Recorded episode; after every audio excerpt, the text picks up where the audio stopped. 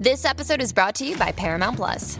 Get in, loser! Mean Girls is now streaming on Paramount Plus. Join Cady Heron as she meets the plastics in Tina Fey's new twist on the modern classic. Get ready for more of the rumors, backstabbing, and jokes you loved from the original movie with some fetch surprises. Rated PG 13. Wear pink and head to ParamountPlus.com to try it free. This episode is brought to you by Paramount Plus. An unlikely friendship begins in the Paramount Plus original movie Little Wing, starring Brooklyn Prince with Kelly Reilly and Brian Cox. Reeling from her parents' divorce, Caitlin steals a valuable bird to save her home, but instead forms a bond with the owner, leading to a new outlook on life. Little Wing, now streaming exclusively on Paramount Plus. Head to ParamountPlus.com to try it free. Rated PG 13. Hey there, listener. Do you have something to say? Then you're already a podcaster. You just don't know it yet. Whether you love to shoot the breeze with friends, have an urge to share your passions with the world, or even want to grow your business, you've got something worth saying with a podcast.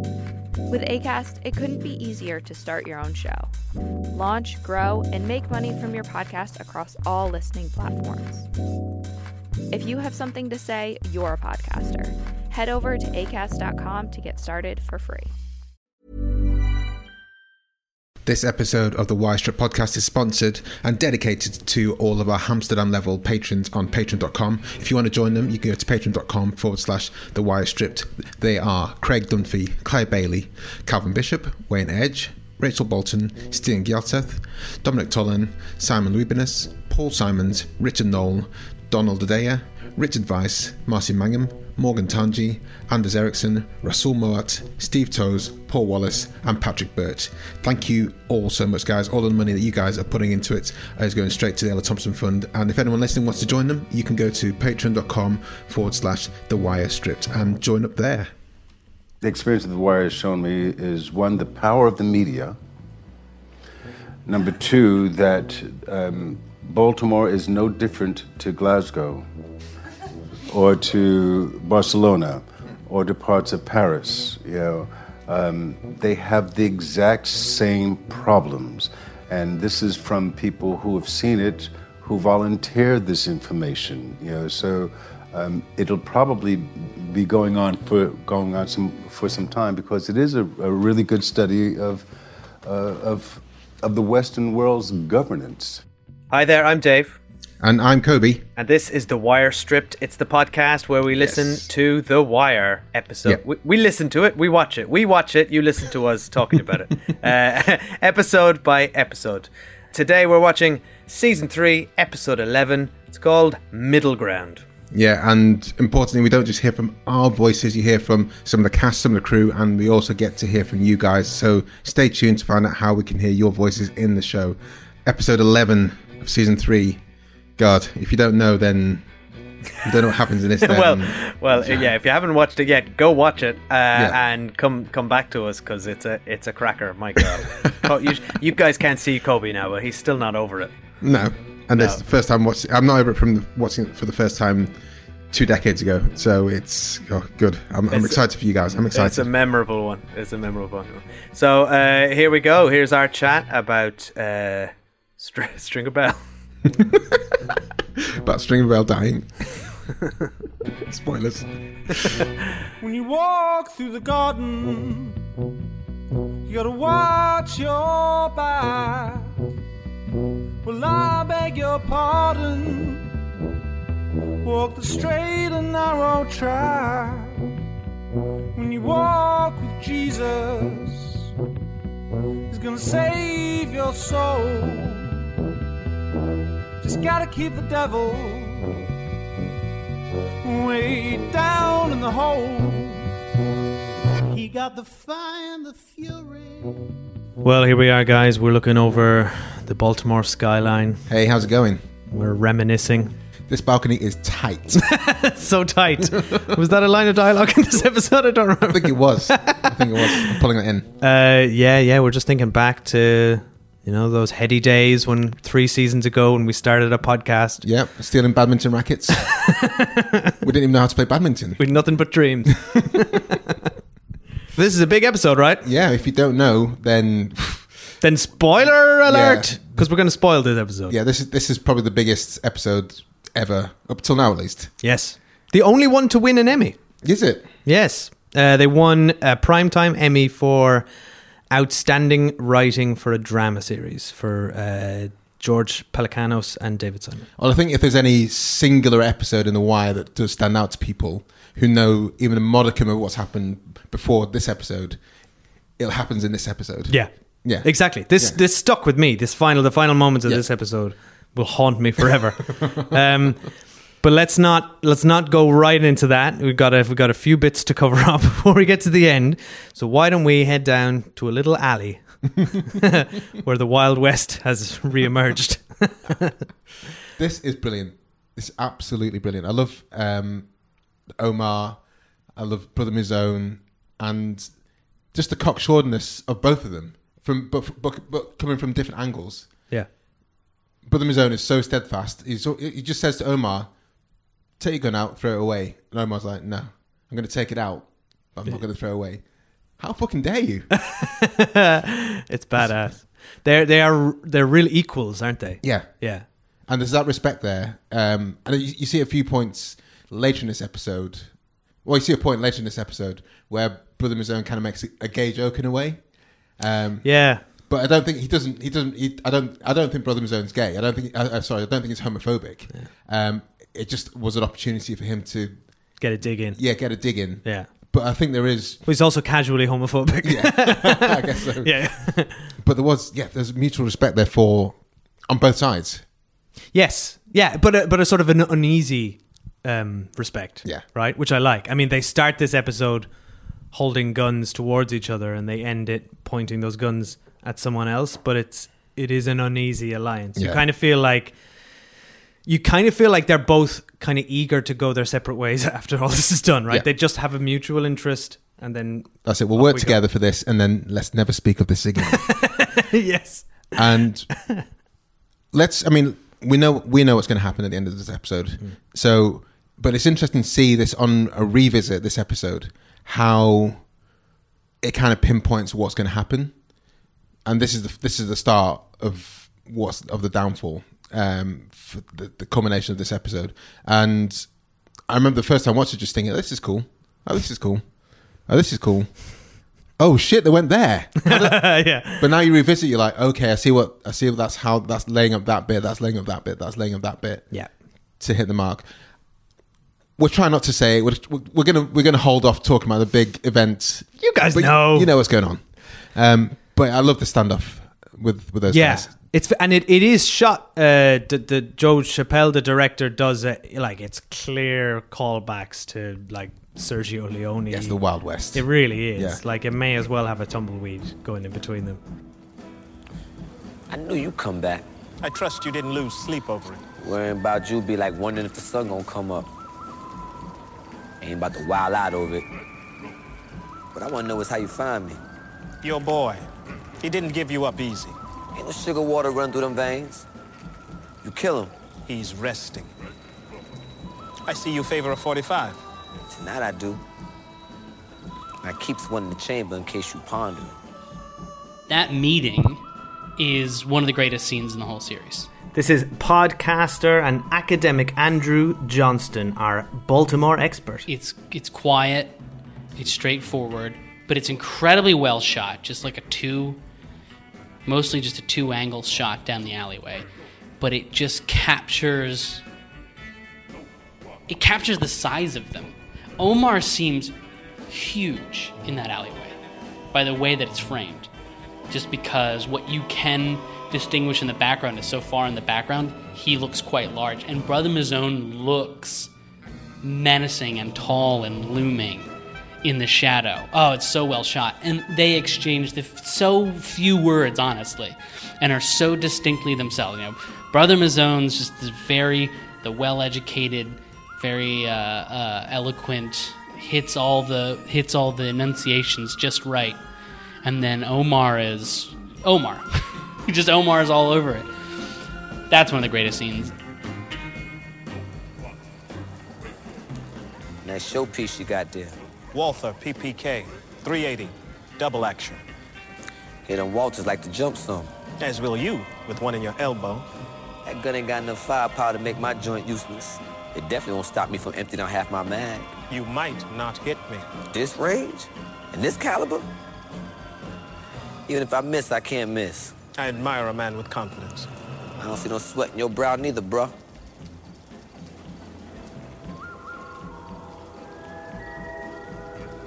I suppose we could stand here all night. Suppose we could. Or settle this once and forever.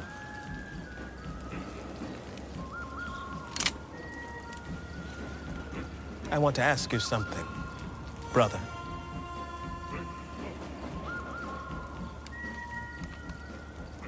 Omar listening.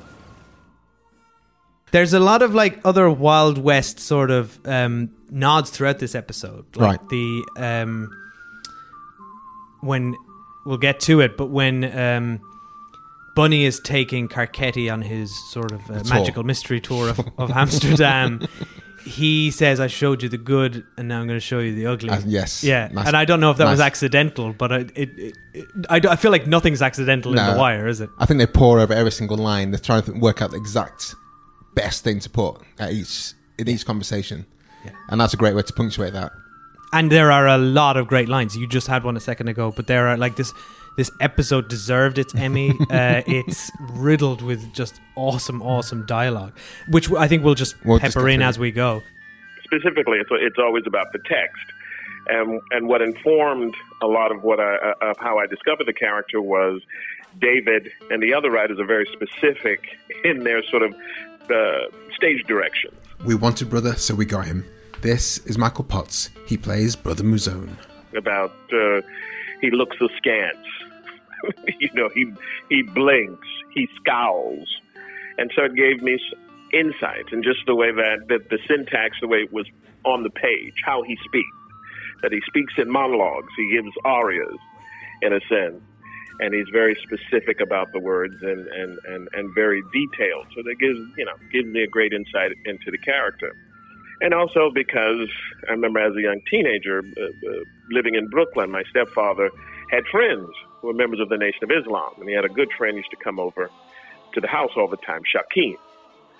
So, the, and and also the Nation of Islam at that time was was was very very visi- visible in the community. I mean, we ate a lot of bean pies in my house, and so so I had a sort a sort of uh, firsthand, you know, back of my mind, deep in my memory, sense of how they carried themselves, and so that helped to inform the portrait as well. So it, becomes very, it became very much a Sergio Leone moment, and just the way they shot it, the eyes going from the eyes, going from long shot, short, shot, all of that stuff. It was very cold that morning. I do remember that.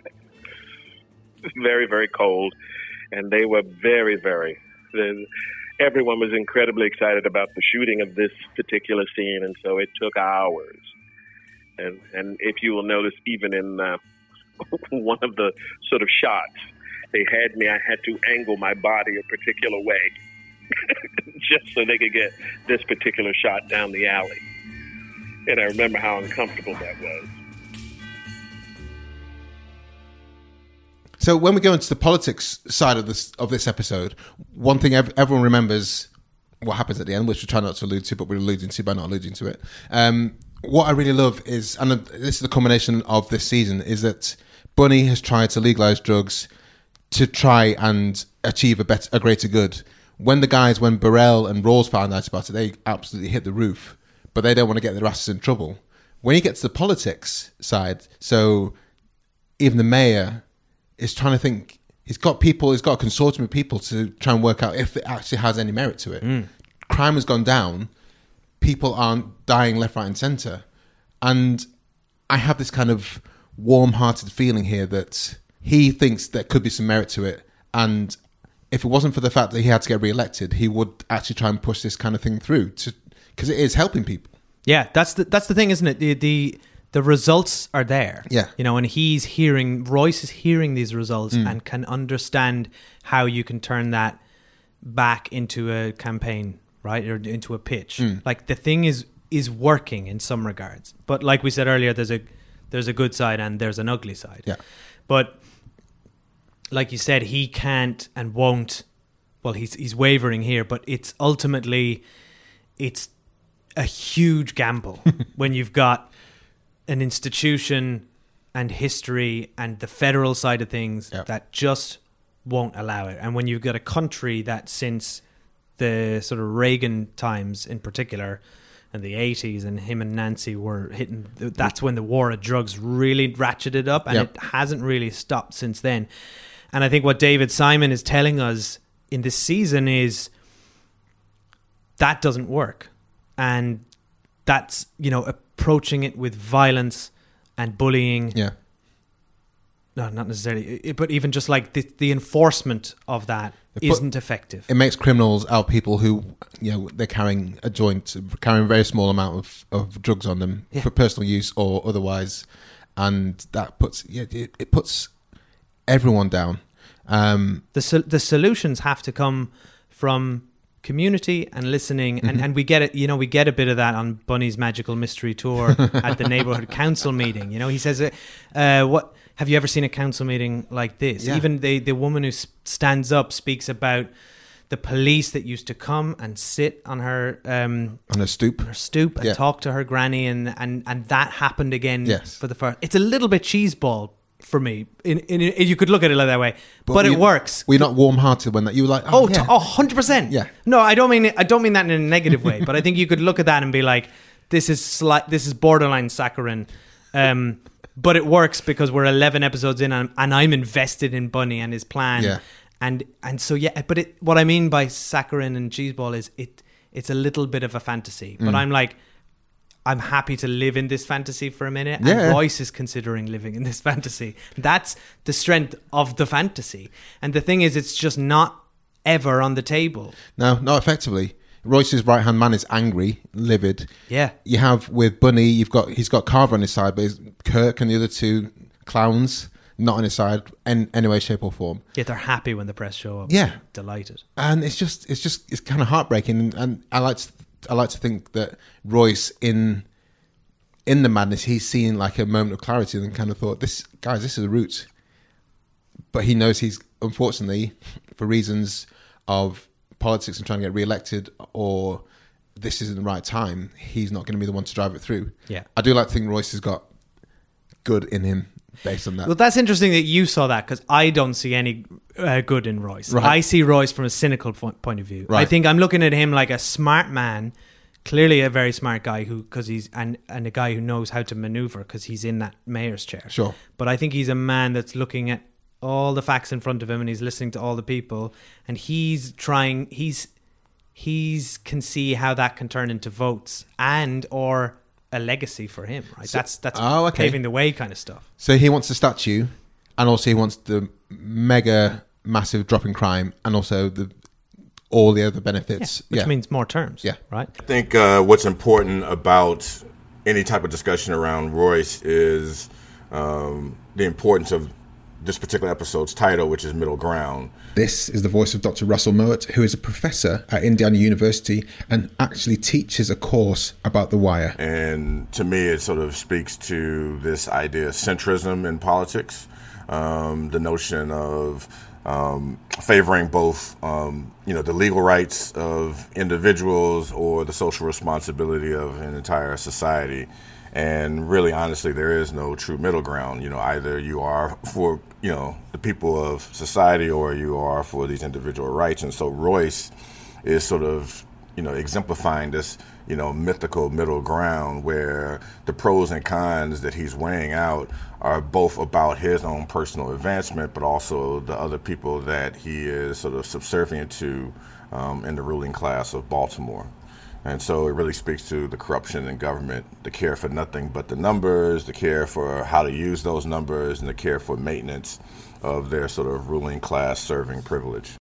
It also highlights you know how disposable these communities are um, and and how you know everybody is you know at first excited about the 14% reduction in crime and the opportunities to deal with addiction and treatment and the condom distribution but ultimately nobody truly cares about these neighborhoods um, because we think that Bunny Colvin created a secret, but this was a physical space. This was an open air drug market that anybody could drive by and see, you know. And unfortunately, reason why no one was seeing it is because most of the people who were in power never drive through these neighborhoods in the first place, uh, whether it's at the state, county, or city level. I don't think we get a whole lot of insight into into his actual motivation. No. So I think either of us could be right. True. But I think it's interesting that we both saw it that way.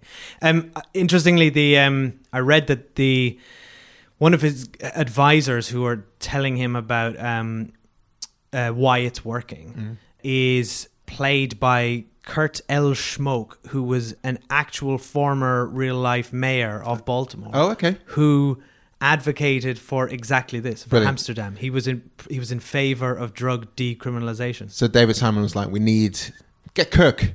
yeah, Kurt. get him in here. Kirk, come in." I just, I just, but it's it's it's another example. You know, they do a lot of local Baltimore casting, and and people of like former police commissioners and, Mm-hmm. Yeah, yeah. and all this kind of stuff, bringing them into the mix. But I I love just the how well that casting just ties. it. It's like that's a culmination of a career to be able to for that man to play that. It's awesome. So let's let's talk about um, Bunny's magical mystery tour with Carcetti. yeah.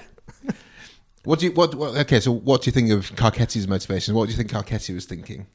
Right. So the thing is, when I came down hard on Royce because I think he's too much of a cynic. I think he's Right. too far removed from the everyday working person. Like you'd never catch Royce in one of those neighborhood council No. meetings, right? And Carcetti is like he's all he's borderline, right? Because he's a councilman, so he's he's almost he is almost Royce, Right. Literally, like he has intentions to become Royce's Yeah, take to his chair. Take his chair. Yeah. So he's like on the cusp, but I think, I think deep down, I think Carcetti is a moral person, and I think this tour that Bunny brings him on does have a, an effect on him on a personal level. Yeah. And I think when he's considering this to Teresa as an idea, I think he's coming at it from a this could actually work and would be better for the community, like Yeah. because he's seen it firsthand. So I think he is a good person deep down who's being corrupted by politics. And Terry D'Agostino, she's just done she's done a poli sci degree and knows that's not going to fly. well, exactly. She just she's just very good at her career and knows how to get people elected. Yeah. And that's not how you get people elected, right? Decriminalize drugs No, in Baltimore. Work. That does not work. I had real hope when I saw Bunny taking Carcetti round Amsterdam This is film and TV journalist and author of the book Women versus Hollywood, Helen O'Hara. because I thought this is the guy who's going to get it. This is the guy who will understand that that this program, that- or whatever you want to call it, this experiment has a future. That this could lead to good results because it felt like maybe if he could get him on side, then maybe we've got a chance of building on this and moving it forward somehow. And of course, that's not The Wire. That's not this show. And I should have known that, and I feel stupid. But back when I watched that this for the first time, I genuinely that was my moment of real hope in this season, really.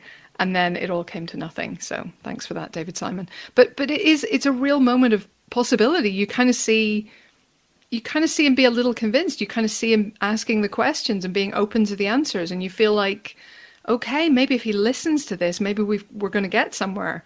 But no, he uses it for political gain because, of course, he does. Absolutely. I think they had, you know, a, a template of what they wanted to do in season three, but um, it kept growing. This is Bob Wisdom, better known as Bunny Colvin. Uh, and we'll talk about the end when we get there, but um, uh, they didn't even know that last, that was just an addition, you know, when they, because of the accident of them bulldozing, you know, our neighborhood.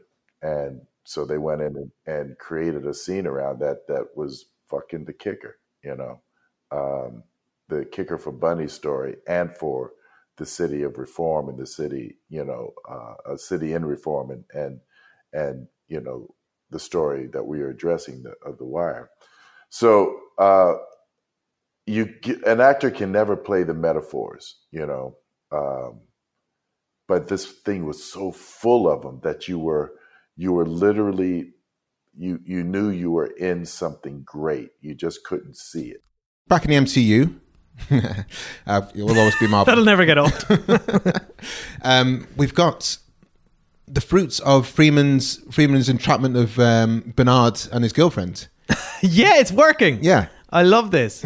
I lo- they, they've got a throwaway line, which is something like, "Can you believe we sold them wiretap phones?" Yeah. Back to, it's just, I, I- it's a wonderful ploy. And I mean, just just this section. Anytime Lester's talking and it's tech, I just ache for ache for uh, Prez, to be Prez. there. Oh, Yeah. it's sad, isn't it? It is. He's a real like, he's a hole in He's- that room. Absolutely. Yeah. Um, there's a lot of whiz bangery that I don't understand here, but there's cross Whiz bangery. cross referencing. You've never sounded older than you did in that moment. Guys, I've, I've turned. I've just turned forty, and that's what happens. All these kids with their gadgets, and their gizmos, and the whiz bangeries. There's cross referencing of numbers. Oh yeah, so yeah, it starts out with thousands of numbers. So let's take a step back. I Um, think I got this. Yeah, go. So it's like, well, well, they get this bit of kit from the FBI, which I love. I no, love. no, no, the they don't get it. They, try to. They go to the FBI. Oh yeah, and they're like, no, you already have Yeah. one. I love. I love. This is just another example of like the inefficiencies of, of a system. Like massive bureaucracy. It's, yeah, and it, that happens everywhere. It happens in my company. We're like, oh, yeah, that's downstairs. it's Yeah, like- it's in a cupboard. There's got to be a better way to do this. Yeah. Yeah, you think so. Anyway, it's where I just said it was. So off you go. So good. And we get that lovely little moment with um, McNulty going down to the basement. Yeah. Oh, I love any time you go down to the basement in the in the western or in the. Or, They those guys could not give and could not give a fuck. no. He's reading a porn magazine. What's he doing? This is the second instance we've seen because we had this in season two with Horseface as well. Horseface, Horseface read one. Landsman likes to read them. Oh, that's right. Yeah, Yeah. yeah, we get it a lot. But they're just, just sitting around as if it's reading, like- but not reading like it's not like reading articles like in Playboy. It's like just they're reading the sections with the naked women. It's just like it's like it's just studying them As if it's like a Shakespeare sonnet. Yeah, memorizing it. Um, that character actually is played by Dennis Lehane, Oh, okay. um, who has written a few episodes of The Wire Yeah. and uh, Gone Baby Gone and Oh, Mystic really? River Oh, beautiful. and like some famous books. Yeah, yeah, yeah. And so he gets to hold a, a magazine called Irish Lasses. That is? Brilliant. That'll be his lasting legacy. But he had this again that bureaucracy, and he just leaves he leaves McNulty just to go and find it himself. And Yeah. but it's great. They just pull it out. Him and Freeman know what to do with it exactly, and they know how to do the cross. yeah, of course they do. Yeah. yeah. Um, Freeman knows all about the whiz bangery. it does. So, so the way I understood it was like the they're monitoring the cell tower, Yeah. and then anytime any cell phone in the radius pings that cell tower Yeah. at a specific point, they'll get All that those- hit. So yes. that could be that's like a, a, a thousand eight hundred and whatever calls it was. But so they know that one of those numbers is Stringer Bell's number, but they Mm-hmm. don't know which one. So then they, when they see Stringer Bell making another call, they do the same thing, and then that list they cross-reference it with the first list, Yeah. and narrow down to how many of those are the same. Yep. And then they just keep doing that until you get down to one number, because there's only going to be you're going to eliminate so many every time, That's it. They- Unless String's on the phone at the same time as a thousand people every single time. which could happen. Yeah. Well, these days, Yeah. probably would happen. Yeah, exactly. Although nobody phones anyone anymore these days. You just all WhatsApp. WhatsApp. I'd love to see Lester Freeman pointing that gizmo at a WhatsApp. At a wa- it can't. It's encrypted, isn't it? end to end, baby. Is it WhatsApp? Is it? Is it encrypted? It better be. Yeah. Um, but yeah, I mean, we have we have a bit with off, uh, Officer Massey again. We need to. Officer Massey is the unsung MCU character here. Um, she's the one that deciphers all the streets Yeah. speak, and She gets they introduce they introduce her at the beginning of the season, Mm. and then she's just like she's left. just gets a few lines Yeah. here and there. I want to know more. I want the Officer Massey spin episode. yeah. episode. How did she join the MCU? Because she's like Yeah. legitimately one of the best people in there. She's awesome. any and every character that a good actor develops, um, you have to do your own. It's our responsibility to develop our own backstory. Now they had given me, you know, some of her story. You know that she was she had worked in the West District, and they, you know, she was good on the phone. But you know, my Caroline, she was a mother. She had grown kids. This is Joilet Harris, who plays Caroline Massey. She was divorced. She was kind of laid back, just living life, waiting for retirement so she could quit this job, but still wholeheartedly invested in the job. Um, so I wasn't on the street anymore, you know, not that much. Um, as a matter of fact, the only time I left the soundstage, aka police station, in my whole career on the wire was um, in November of 2004. Uh, she's better than McNulty. She's more consistent than McNulty. yeah, she contributes more both to the general like office vibe, Yeah. uh, and also in People like her. workload. You can tell people like her. yeah, McNulty walks into the room like, oh, fucking McNulty. Caroline walks in like, hey, Caroline, how's your weekend? Was it good? Yeah. Don't know what accent that is, guys. Sorry if you're from Baltimore. And I wasn't trying to do your accent. Is that your Baltimore? Yeah, prob- probably. probably. Um, but we get we get the number. We get Stringer's number. We get him talking to Shamrock. And that means we can zone in on him. Yeah. Yeah. they pretty much got him, and now they're now they're just waiting for him. Exactly. to slip McNulty up. is Yeah. rubbing his hands maniacally, maniacal laugh. Um, he can't be happy. He could not be happier. Yeah, they got him. This is I Ah. love that moment where they all know without saying it Mm. and just start like high fiving. Yeah. basically. Brilliant. Yeah, like I just kept thinking of Annie Potts from Ghostbusters.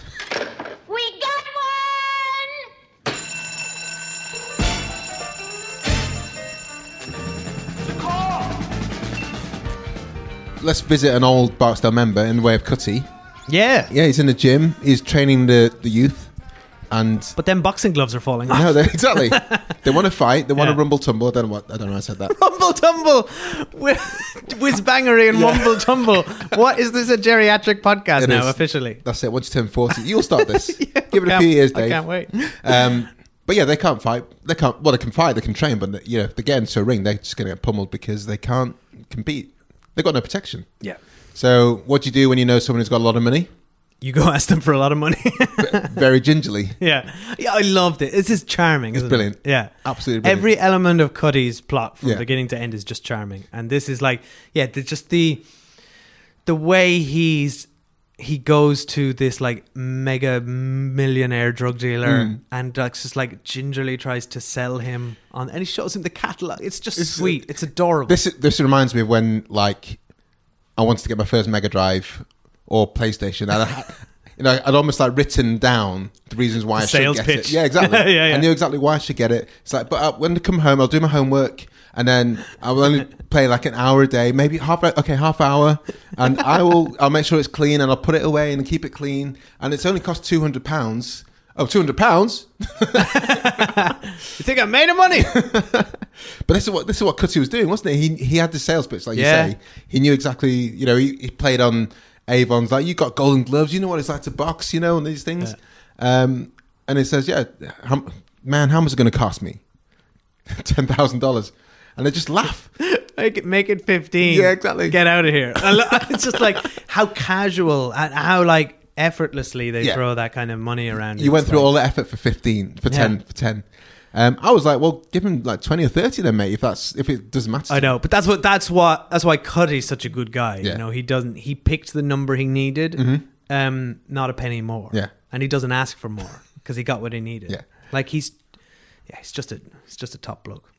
Because at the same time this is happening, String is going through his his legal files with with Maurice Levy, the, the lawyer. Yeah. Maurice This- is all but laughing in his face. This is oh, this is a real like come down for a string, isn't Yeah. it? Yeah. So uh Maurice is telling um telling String that he's been played. Yeah. Basically, he got played by the best the best in the game, Clay Davis. Yeah, because he didn't even mention the name. Was, was it Clay Davis? Did he Yeah. show you the golden faucet? It's just like, yeah. no, no, the golden goose. The golden goose, faucet. yeah. Oh, it's wonderful. like he just knows his his.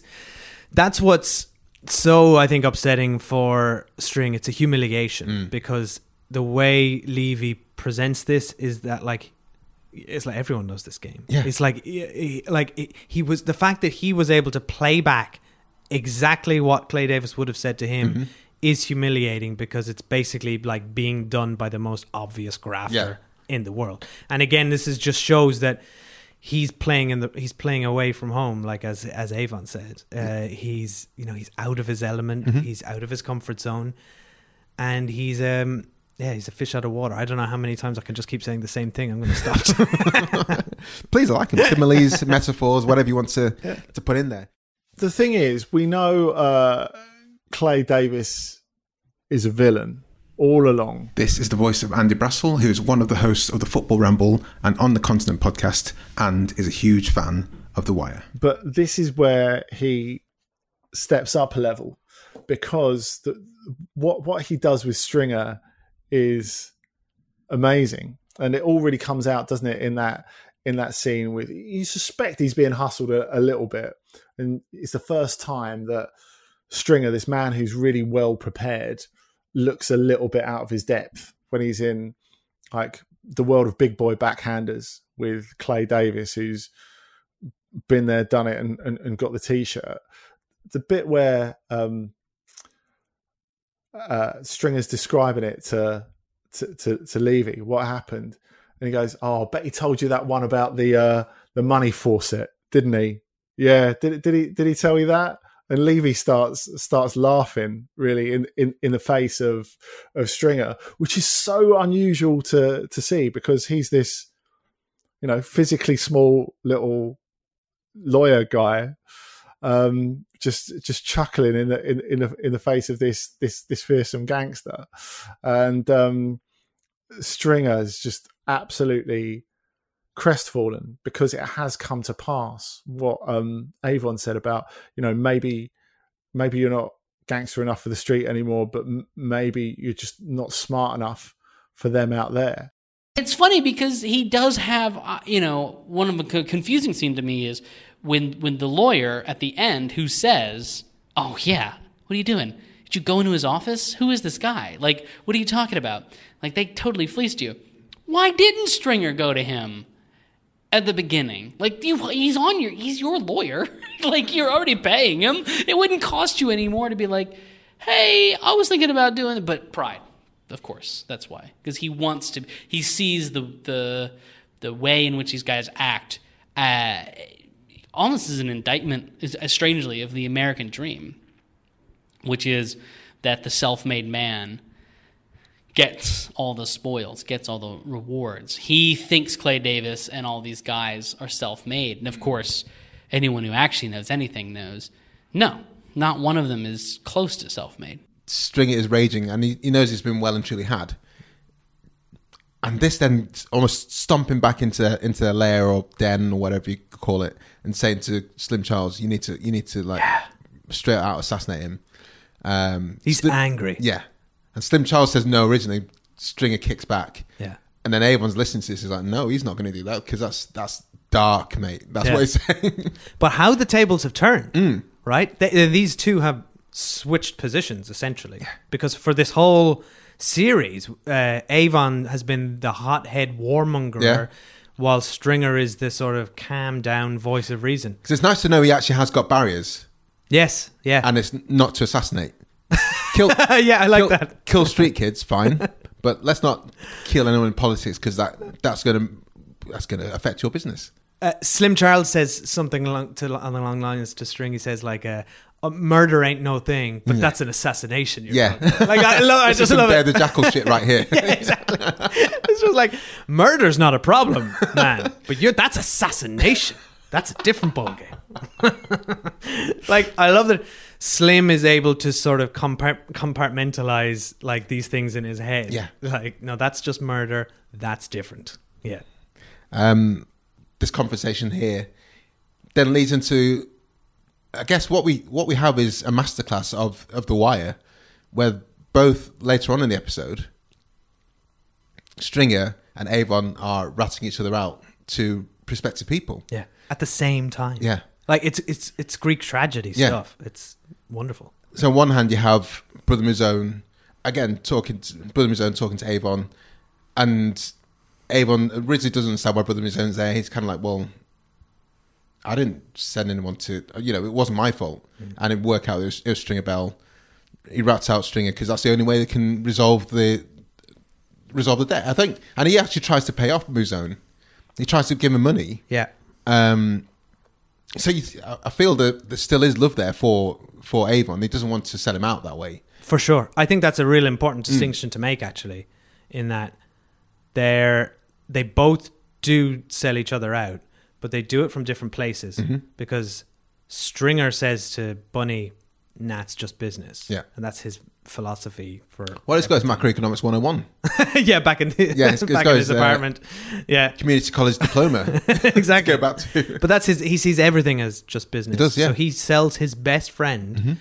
and they hammer that home in the final, uh, that their final scene. His he sells his best friend out to basically turn a profit, Yeah. essentially. Whereas Avon is all about family and loyalty, and he does it reluctantly, and he only does it because there's no other way out for him, Hmm. and he's going to lose Brother Everything. own and the New York Connect and Yeah. his whole business and everything. And and it, and importantly, it's Stringer who has put him in that position Yeah. as well with his actions. And it must also be a layer of Stringer killed uh, D'Angelo. Yeah. Yeah, that that's right. He's still hurting from that. Yeah. a little bit. So that's almost I don't know which was the final straw, but it's a hard it's a hard Yeah. with a heavy heart he made that decision. And in the you know, and in the next episode, we do see. I think we see real internalized repercussions for Avon Mm. for what he what he does. Whereas I think Stringer, Well, he's dead. cold motherfucker, and he would have gotten over it. He, he would have done.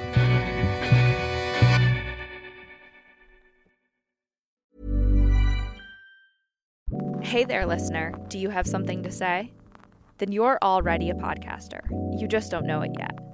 Whether you love to shoot the breeze with friends, have an urge to share your passions with the world, or even want to grow your business, you've got something worth saying with a podcast. With ACAST, it couldn't be easier to start your own show. Launch, grow, and make money from your podcast across all listening platforms.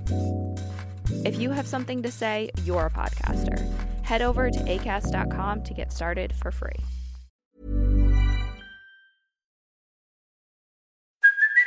Hey, it's Kaley Cuoco for Priceline. Ready to go to your happy place for a happy price? Well, why didn't you say so? Just download the Priceline app right now and save up to 60% on hotels. So, whether it's Cousin Kevin's Kazoo concert in Kansas City, go Kevin, or Becky's Bachelorette Bash in Bermuda, you never have to miss a trip ever again. So, download the Priceline app today. Your savings are waiting.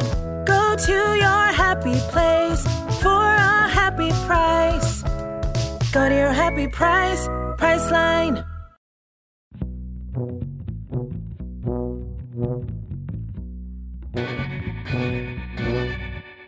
Hi, this is Rachel Bolton. At the end of the day, I'm Team Avon because I think he has a greater allegiance to a code, community, and family. There are examples, both big and small, throughout the series. He asks his nephew D'Angelo not to use drugs that he knows are spiked. He abides by the Sunday truce. He gives Cutty $15,000 to kickstart his boxing gym, and he offers Wee-Bey some of his fried chicken when he visits him in his prison cell. As much as I love Stringer, I can't help but feel like his actions are motivated by whatever suits his interests at that particular time rather than a standardized code to live by. Hi guys, I'm Wayne Edge, massive fan of The Wire and day one listener and trumpeter for The Wire Stripped. Um, I think I'd have to fall on the side of Stringer Bell on this one. Uh, guy put himself through business class, um, you know, was looking to do things in a different way without the killing, uh, etc. Um, two great guys getting things done in their own way, but one trying to do it without murder and always looking over your shoulder. I think I'd always fall on, on the side of uh, String on this one. Two completely different ideologies occupying the same space. It was never going to work. Unfortunately, my man Stringer had to lose out on this one. Thanks, guys. Okay, guys, thank you so much for the burner message there. If you want to take part in the burner, all you have to do is send us a message to our burner phone. Uh, get the details from our social media. They are at the Wire Stripped on Instagram and Twitter, and the, the WhatsApp link is there. But also, you can send us an email to burner at thewirestripped.com with a voice memo. And please try and remember to include your name in there so people can, you know, give you a pat on the back when you hear it. Credit where credit's due. And Yes. uh, this week, we want to know do you think that Stringer deserved to die? Yeah, because in Uh, case you haven't, in case you didn't know, Stringer dies in this episode. yeah, yeah, he did. Uh, so, do you think he deserved to die? Do you think it was justified, uh, or was he hard done by? Let us know over at the burner. You've heard the details. Yes, we have a Patreon. Uh, go to patreon.com forward slash the wire stripped, and we have a fair few rewards, including prior to burner access, which means if you want to tell us what your thoughts are about the wire, then as a patron member, as a supporter of our patron, you get priority access, and people will hear your voices before anyone else's. Yeah, you also gain uh, early access to the episodes a week before everybody else. Yeah, full length interviews with the cast and crew as we record them. Yeah, uh, and uh, you get to submit questions for future interviews that we're doing uh, with the cast and crew. Yeah, and this is a point We're already recording for season four. So if you want to ask um, some of the cast and crew and people you've loved from The Wire uh, for season four, then let us know. Yeah, and uh, most importantly, all the money that we earn on that Patreon page goes to the Ella Thompson Fund. It's a, a charity that is uh, officially supported by the cast and crew of The Wire. Yeah, and that's really important to us. And these guys, uh, the Ella Thompson Fund, uh, provide recreational support uh, and opportunities to kids in lots of Baltimore's areas that need it the most. So think of Cutty. If you want to support Cutty, then these this is a real life version. That's it. Be more, be more cutty. So Yes. head over, be cutty, head over to patreon.com forward slash the wire stripped. And whilst we're here, I just wanted to give a quick shout out to all of our co op level members, uh, the newest members who've joined in the past month. So they are Iglet Charles, GS. We know your name GS, but um, that's how you've listed yourself down. So I'm not sure if you want to give us your proper name. Maybe for next time. Uh, Dan Solo, Steve Berger, Cole Burns, and Dino. Thank you very much, guys. If you want to join them, please head to patreon.com and type in the wire stripped and join up there. Do you want to talk about Stringer's betrayal? Yes. Well, this ah, this is a beautiful scene. Mm. I think this is um, as the way they shot this is lovely. Like a lot of that misty sort of gothic look to it. Yeah. Uh, in a graveyard, like what an awesome place to meet. Um, well, we've had a few graveyards, haven't we, uh, in the wire? Yeah, Omar and uh, yeah, Omar. Bunk yeah, met in a graveyard. Omar, I think um, McNulty. Yes. Omar like led them to to a graveyard. Yeah. he made them and like led them to graveyards. Like, I know you're following me. Let's let's talk. awesome. Um, But this scene, I think this scene hammers home the episode title quite a lot, Middle Ground, because this is the this is two characters who Mhm. tried to find a middle ground, right? In this war on drugs. You've got Stringer who tried to sort of legitimize uh, the drug um, the drug gangs. Yeah. Right? He tried to turn he very in many ways very effectively turn them into a business, Yeah. a co-op. And then you've got Bunny who did the same thing but from the police side. He tried to legitimize the drug the drug enforcement. Yeah, And he legalized drugs. So they kind of did meet in the middle. And I think the line that sums it all up is Bunny saying, Look like you and me both trying to make sense of this game. Mm. And I and I love that. Because Mm. these guys, I think these guys are, are really are this season's protagonists, if you ask me. And this is like the culmination of their journeys kind of coming together, both on the cusp of their defeats Yeah. as well. right, Avon on string, balcony. what a scene, right? Again, it's this has so much more import now. You know what's going to follow it. Yes, yeah. I wonder. I can't remember my first time watching this. If I kind of, I mean, there is a there's something hanging over You the know- scene. yeah. yeah. But, There's- there's but I did. I, did you see? I didn't see Stringer's death coming all. Not in any way, shape, or form. No. Even though, okay, we let it out of the bag. Dave, you said it. Oh, sorry. Even though we've seen Wallace gone, we've seen D'Angelo gone. There's other deaths. Stringer's death, which we'll talk about after this, still doesn't isn't it isn't apparent the first time you watch Mm. it. Um, it's just hard to imagine. It is. Yeah. Because he's the focus of everything. Well, he's McNulty's focus. Therefore, he's Yeah. so he's the main. He's the laser dot that McNulty is following. Yeah. So without him, without his protagonist, what would McNulty doing? And so it seems unfathomable that that Stringer wouldn't be there. But taking a step back, watching this scene with those two guys, knowing that how it's going to end up, gives it an extra level that you hadn't, you just didn't think. Because at, at the time, you just think, oh, okay, they're actually, you're not sure what they're doing on the sides to each other, but they are they are still friends, and they're just reminiscing and talking about old times and talking about how they grew up together. Yeah. The fact that they stood on this balcony in a fancy ass apartment, looking over a fancy ass part of Baltimore, and they're both happy they made it in their own different in their own kind of ways, and that friendship's there cuts cuts cuts to the to the bone, and that's so that's so really that's so really cool. Um, It's tragic, isn't it? Yeah. It's- and poetic. Yeah. I really love that scene. Damn, man, I missed this crib already. yeah, well, you spending a lot of time at the other spot doing what you gotta do. Yeah. Man, it's a shame we gotta deal with this Marlowe bullshit, man. I mean, if I'd taken care of that earlier, man. It's always gonna be a Marlowe, man. No Marlowe, no game. Oh, what a beautiful scene. As the two of them sit in this brand new condo uh, on the Inner Harbor, which, for those of you who've never been in the great city of Baltimore, the Inner Harbor is the kind of Disney World zone of Baltimore. It's just, it's gorgeous. Go for a walk in the Inner Harbor. It's such an upper middle class white part of Baltimore. And here they are, two kids who grew up in the west side, who grew up in some of the worst neighborhoods, and they're really just like, wow, like we're here, like we made it.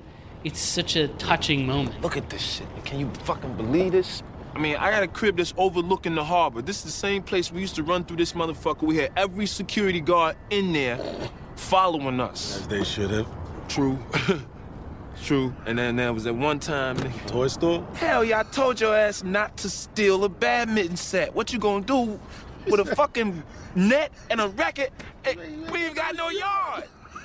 Uh, first, the first, the first one that comes to mind that I love watching, just as a viewer, is Barksdale and Stringer last scene when they know they're both going to kill each other. This is, of course, the one, the only, the bunk, played by Wendell Pierce. That shit was crazy, man. Right here, too, man. Right there. God damn. That is one of the greatest scenes in English-speaking uh, um, theater, TV, or film. It's on par with The Godfather. It's on par with, uh, you know, uh, um, uh, yeah, uh, Shakespeare, absolutely. Uh, but I mean, specific performances. Richard III by Olivier. Uh, uh, um, you know, uh, Gielgud and Olivier in Julius Caesar. Uh, Daniel Day Lewis as Lincoln. Is uh, Idris Elba and Wood Harris in that scene.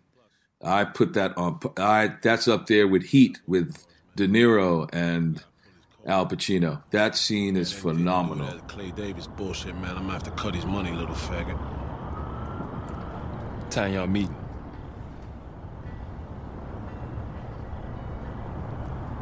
Uh, what time? Uh, Twelve. Uh, I think. What? You you need me to do something for you? Nah, I'm just seeing where you're gonna be at. It's poetic that they're that they are on a balcony. Yeah. in a way, because that's like at the top. They're at the top floor. Like they kind of, you know, like the epigraph is "We we ain't got a dream no more." Mm. Like they did it. This Yeah. is they've almost they've peaked, and yet they kind of both wanted more. You know, you can't stop. That's it. And then those diverging paths are ultimately like just separated.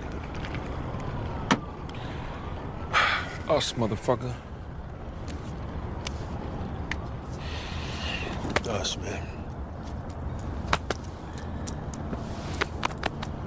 So the scene where Stringer gets shot is it's still shocking because eh, mainly because it's Stringer. Um, but the lead up into it, well, you see, you, you see Omar and Brother Mouzone walking together. They have that bit of a tete-a-tete, mildly in passing, discuss the, the tactics and the strategy. Yeah, almost like an afterthought, right? Yeah, exactly. oh yeah, should we should we plan this or no? No, we'll just we'll just make him dead. That's Uh, fine. swing it. Make- make him dead. um, and it's just it's, it's great seeing those two walk with Omar with his sawn off with his massive shotgun, Mm. swinging out of his um, massive trench coat. Brother Mouzone bow tie, more refined, and it's it's like yin and yang almost, but working together, but also different. Yeah. And the moment Omar pulls out a shotgun and shoots the other guy, dead, clean over the over the table, and Stringer Bell is running shit scared for his life. He's just seen Omar. He knows who Omar is. Omar's got a massive gun. Mm. He's running. I don't know why he's running up. Because where, where else are you going to go? It's like a horror movie. They Yeah. al- they always go up the stairs. what are you they doing? go like out- the window. yeah, like jump out one floor and Yeah. go. Um, he goes up the stairs, goes up a blind alley, uh, goes up a blind staircase, comes back down, comes back up, and is faced by Brother Mouzone with his gun drawn out. Yeah. And And I think the resignation sets in, Yeah. doesn't it? and then also then following behind him is Omar. He's got Omar and Brother Mouzone, two of the most feared killers in Baltimore and the, in the you know in the Eastern Seaboard, and it's just like, well, um, I can try and negotiate, and he tries, but it's just Yeah. no no way. Well, he's like he's a smart guy up until the end, right? He Hmm. sees he's asse- he can assess any situation and figure out the best route, and there is no best route. So he, yeah, he, he and to be you know to be fair to Stringer, he's stoically you know he doesn't he swallows his fear, Mm. I think, and just like is proud and stoic to the very end, and then and then sort of has the last word, which I kind I kind of like his final line. I still can't can't believe it's happened, even though I've seen it happen multiple times now. Are you okay, Kobi? Yeah, I'm right. Are you in shock? You're in denial. But I wonder what. We, I mean, we have touched upon it a few times, but and this is one reason why the why is still great. We've seen key characters go, but it's still like they actually they actually shot Stringer. They Yeah. actually shot Stringer, and it's Brother Mouzone and it's Omar. So they weren't playing. Hmm. This isn't Carr who doesn't know how to wield a gun properly. This is I think it's important that that Poot. Yeah, imagine imagine if it had been Poot. Um, I think it's important that it's those two characters Mm. because they're two characters that they- they're two problems that he- Stringer created. Sure. Uh, so he he in many ways he dies by his own hand, or he dies by his own mistakes. Yeah. Um, again, trying to play gangster. I think anytime we see Stringer try to be the gangster, like D'Angelo, Omar, uh, Brother Mouzone, he makes the wrong moves. He makes he he tries to make he tries to use violence as a as a piece on a chessboard Mm. without you know the way Avon treats it, which is about like a code. You know, there's a he understands the sort of the game and the code. Well, he's trying to play a gangster, but strategically. Yes, yeah, whereas, he whereas, tries- A- whereas exactly. Avon's like he just knows how to play the, game properly. Exactly. He it's, inst- he just knows. It's instinctual to Avon because he is a creature Mhm. of the game, and Stringer views the game like a chessboard or a business, and he's playing it wrong. Mm. And that's why these two men are where they are Stood in front, of him. Yeah, because conceivably he could have had his cake and eaten it. He didn't have to kill D'Angelo. Nope. He could have created their own B and B enterprises and just. I mean, his main problem was Avon in the fact that they wouldn't accept the package, the and, and wouldn't join the co-op in the way that the other, the rest of Baltimore was doing. Yeah. But I'm sure he, he could have worked out some way to have his cake and eat it in that case, but he just didn't. He couldn't do it. No, but then he but he he made a lot of mistakes. He tr- he uh, tried to kill Omar on a Sunday. Don't forget. Yeah. right. That's against the rules of the game. Yeah. Like the the game will win eventually if you, especially if you don't play it right. Very much so. Uh, what we're about to do, I'm certainly aware of his popularity on the show and, and being one of the stars, one of the leads of the show. And, and it was one of the things that I greatly appreciated about um, David Simon and about the show, is that they weren't worried about sacrificing popular characters. And I remem- remember reading an article that David had, uh, an interview he had done. He says, Well, we, we are happy that you love our characters, and sometimes if they're really, we're into them, they may get more lines. They may be written into more things, but when the story requires them to exit or to die, they die, period. That's just how it was. When once their storyline is done, it's done, and I really respected him for that. But that was that was a very very tense day. That whole shoot, uh, and I know it was very it weighed very very heavily on Idris uh, because he had three years of his life doing this and doing this character, and I and I think he understood the importance of it, and I understood what this meant, and, and certainly for my character that I got to be one of the people who took him down. Like, wow, this is big. We're taking down Stringer Bell. This is going to be huge, huge in the in the Wire universe, huge and completely unexpected. And I loved that. I loved it. I loved the show, and I loved David and the writers um, and, and the producers for for doing it and for the way that they did set it up. It was fantastic and and it and it affected everyone, and it affected yeah, it, it affected everyone in the doing of it. There was uh, set has never been more quiet, had never been more quiet between takes, and uh, Idris was was palpably you know devastated you know, hurt by it. Um, yeah, it was a it was a huge, very very weighty, very weighty shooting that one. So, so certainly far more so than some of the other scenes. First thing that pops into my mind is the death of Stringer Bell, which is heartbreaking in terms of because he's such a good character, and you you don't like him at any point. Anyone who likes Stringer Bell is a, is a bad person, but you're very compelled by him. Stringer was such a, a a large character that there was a point where I don't think I could I could even, even though I wasn't really watching my scenes, I knew that he was such an integral part of the show to see him, especially to see him from going to the community college days and all of that stuff, you know, to now, to that point, it was like I couldn't see him not being a part of the show. So that was probably such a big thing because I was just like, he, you know, like, you know, like how, what, what, what now, you know? really, I mean, I honestly had no, um, yeah, I had no inkling of what was to come and how how fabulous it would go on and you know I, you know but at that time i could not you know i just i was like what the heck? You know they must really have something in store if this is how it's going to go. The panic as he's running up the stairs and he's like trying to get the door in the roof and it's locked and he runs down and he just switches. He reckon he's done. And it all hits him at once and he does everything with his face and with the way that his shoulders shift just subtly. Because Idris Elba is a brilliant actor. like there's a reason he got the role, right? Uh, it's uh, it's heartbreaking as you just like he just knows he's just a rat He's just a rat trapped in a, in a, in a cage and it's over. Oh, oh, it's so powerful. And it's such a, but it is, you know, very Richard III like. Like it's a fitting end. It's a deserving end for Stringer. You know, he was ignoble from the from the start, but evil from the minute he gets rid of D'Angelo. I mean, just irre- irreprehensible. Cannot be forgiven ever. I knew it was coming, um, but it was still hard to watch. It was still like hard to believe that it was actually, you know, you're like, ah, String's gonna get killed. You're like, what?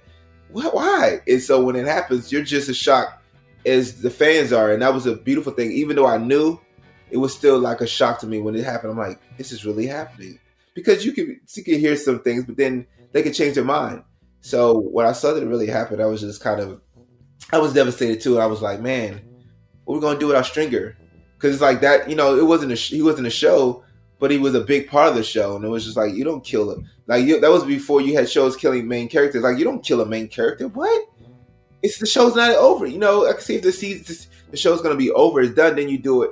But not season three, and you and you don't, you know, we don't know if it's se- another season's coming back. But it's like, what? It's not gonna. If they killed it, it may not come back because they killed the main character. As much as D'Angelo's death tells us no character is safe, Stringer's death tells you you the the world doesn't function the way you want it to. Everybody was shocked about his death. This was a major character.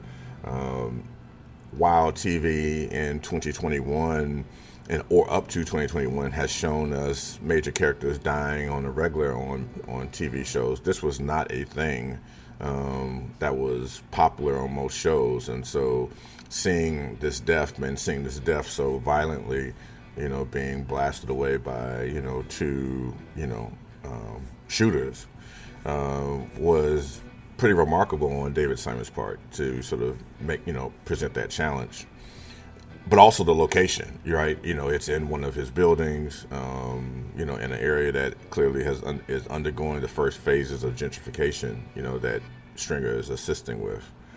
And uh, but I thought it was an important sort of closure because um, it helps to set up what we you know come to know as um, you know the the remaining uh, you know seasons of the show because the name you know the game gets more vicious, right?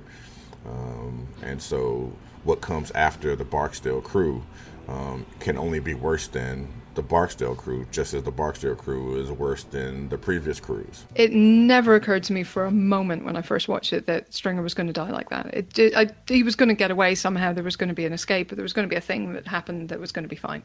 Um, it just it did it came out of it seemed to come out of nowhere, even though I'm pretty sure I had read a spoiler online somewhere. Like, I think I'd actually read it and I still didn't believe it was going to happen.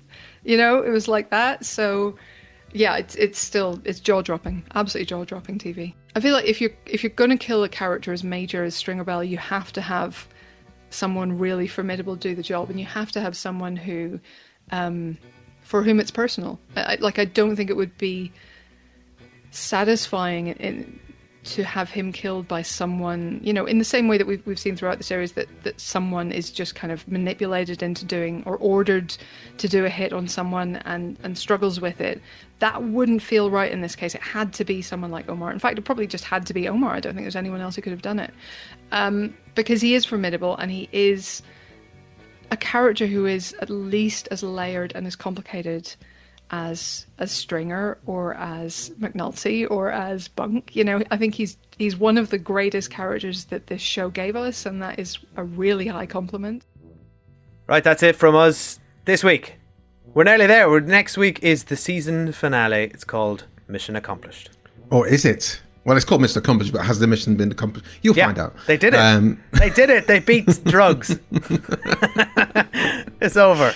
Just go home, everyone. Um, that is a very deep cut to heroes. Anyway, uh, if you do want to contact us, guys, we'd love to hear from you. We'd love to hear from all everyone who listens to us. Um, you can contact us at producers at the Wire Stripped via email or go to our social media at the Wire Stripped on both Twitter and Instagram. And as always, a huge thank you to Martin and Sam from the Song by Song podcast, who did the cover of Way Down in the Hole, which you're hearing right now. Yeah, thanks also to Simon Devro, aka Dev's Noodles, for the artwork for this for this uh, for this season. Thanks to our uh, amazing producer Obi uh, for going through all the interviews and pulling out all the best bits that you guys are hearing. Yeah, thanks to Ben uh, Williams for his editing support this season. Uh, and thanks as always to T Bone, Mr. Tom Wally, our series producer, editor, and all round swell dude. Yes, absolutely. Um, guys, we look forward to talking to you next episode about episode 12. I'm very excited. I'm very excited. See you there, guys. Guess there. Bye.